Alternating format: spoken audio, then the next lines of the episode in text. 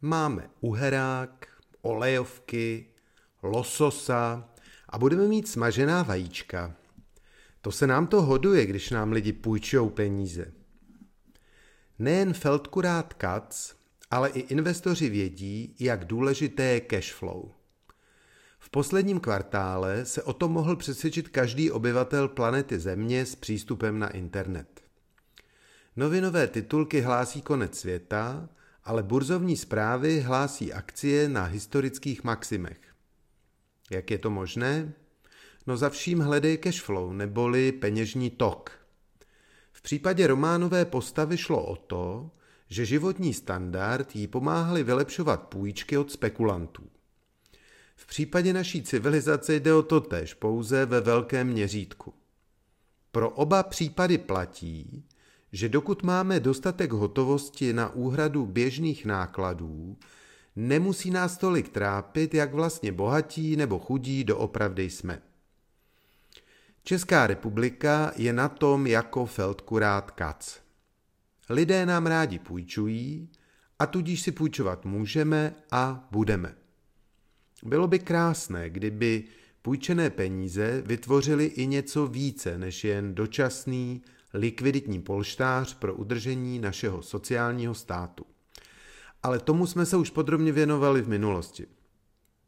Dnes se chci podívat na to, jak se s našimi dluhy budeme společně v budoucnu prát. Feldkurát Kac musel odevzdat Švejka. Co čeká nás? My máme naštěstí karty výrazně lepší. Máme v ruce dvě ESA, Filka, kulovou sedmičku a pozor i černého Petra. Tak jak to chytře se hrát? Předem je potřeba si ujasnit, jakou hru vlastně hrajeme. Hrajeme hru zvanou moderní monetární kapitalismus. Česky řečeno, peníze jsou důležitější než všechno ostatní a dokud se daří dobře penězům, je trochu jedno, co se děje okolo. Výroba, služby, zemědělství, to všechno je podružné, pokud jsou v klidu peníze. To je obrovský a zásadní rozdíl proti situaci před deseti lety, kdy onemocněli právě globální peníze. To se dnes nestane a proto už jsme z poloviny zachráněni.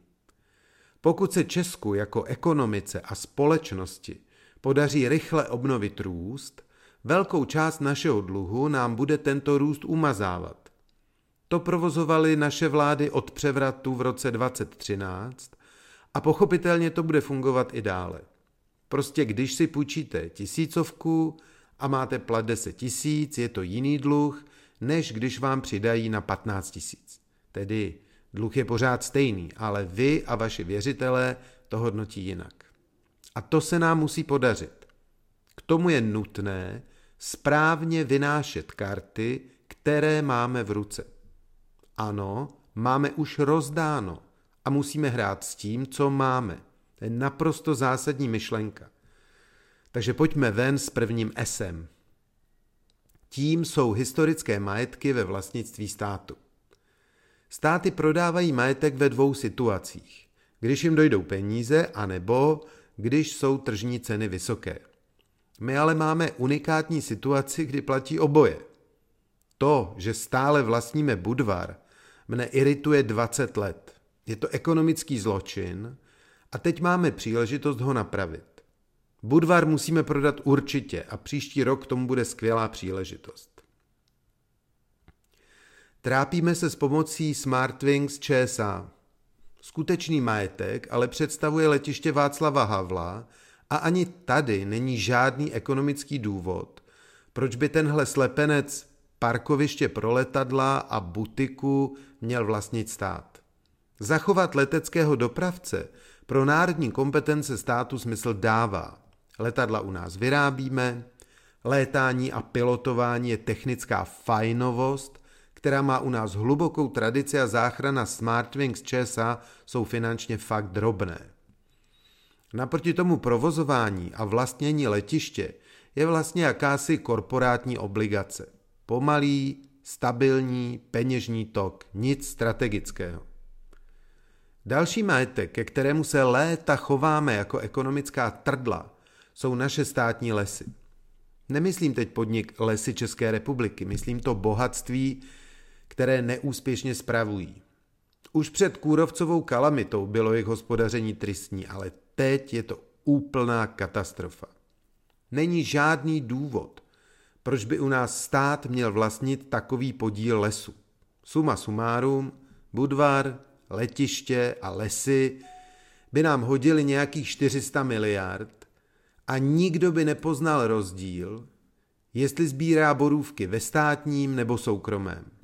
Služby na letišti by se jenom zlepšily a hold jen ten bolehlav po Budvaru by pořád zůstal stejný. Druhé ESO se jmenuje skupina ČES a projekt výstavby jaderných zdrojů. Dnešní firma je trochu kočkopes, který obsahuje výrobu, distribuci a prodej elektrické energie z uhlí, obnovitelných zdrojů energie a jádra.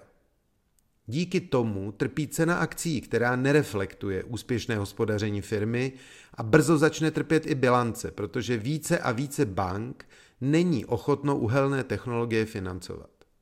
Nový jaderný zdroj chceme a pojďme současné situace využít k tomu, že to uděláme dobře.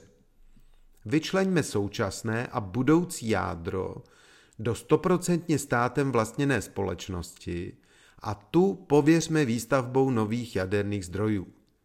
Expertizu firemních odborníků tak budeme moci podpořit nejlevnější možnou cenou financování.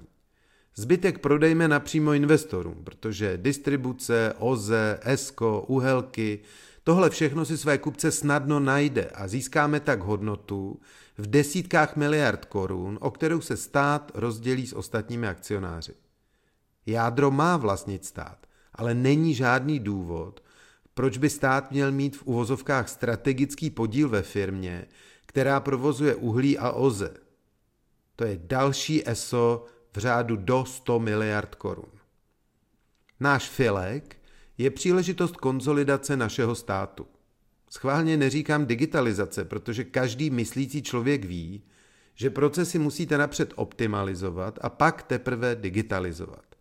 Většina národa vůbec netuší, kolik různých organizací mají ve své struktuře naše ministerstva. Dobrý příklad jsou podniky povodí. Spravují drtivou většinu našich vodních toků, řekněme nějakých 95%, ale máme jich v naší minizemičce pět. To znamená pět ředitelů, pět aparátů, pětkrát různé soutěže stavebních dodavatelů. Prostě ekonomický nesmysl. Teď je dobrá příležitost tyto anachronizmy napravit, podniky sloučit a jejich provoz a řízení konsolidovat. Takových příležitostí je ale naše státní struktura plná. Máme desítky výzkumných ústavů, různých úřadů, jejich činnost v dobrých časech nikoho nezajímala. Teď je čas se na ně podívat, sloučit, zrušit. No a pomalu se dostáváme ke slabším kartám. Kulovou sedmičkou, kterou ale sehrát musíme, jsou nepřímé daně a věk odchodu do důchodu. Nepřímé daně tedy, hlavně DPH, musíme zvýšit.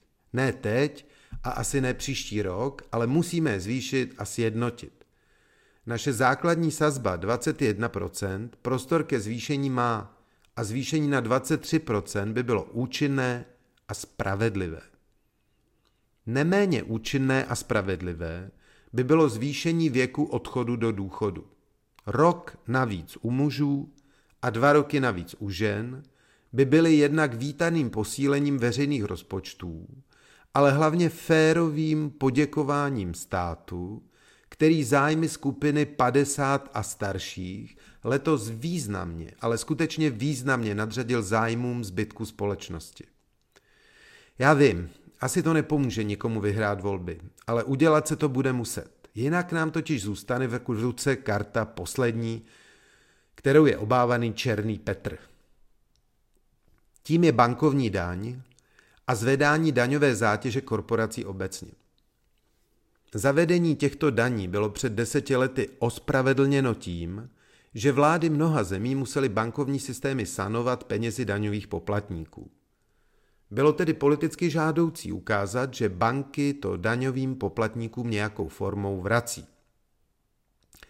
Jako člověk, který přímo pamatuje pravěk našeho bankovnictví, před tímto populismem důrazně varuju. Jenom naprostý blázen si ucpávání tepen vyřeší tím, že si namaže krajíc centimetrem sádla. Banky, jakkoliv se dnes tváří statečně, budou mít v příštích pěti letech plné ruce práce s úklidem svých portfolií po covidu i bez dodatečných překážek. Čeká je navíc implementace lekcí, které se i oni za poslední kvartál naučili. Bez zesporu tuto šanci využijí a stanou se ještě účinnějšími a efektivnějšími. Ale to je přesně to, co naše ekonomika a náš stát potřebují. Banky krizi tentokrát nespůsobily a nechat je to platit je nemravné a ekonomicky hloupé.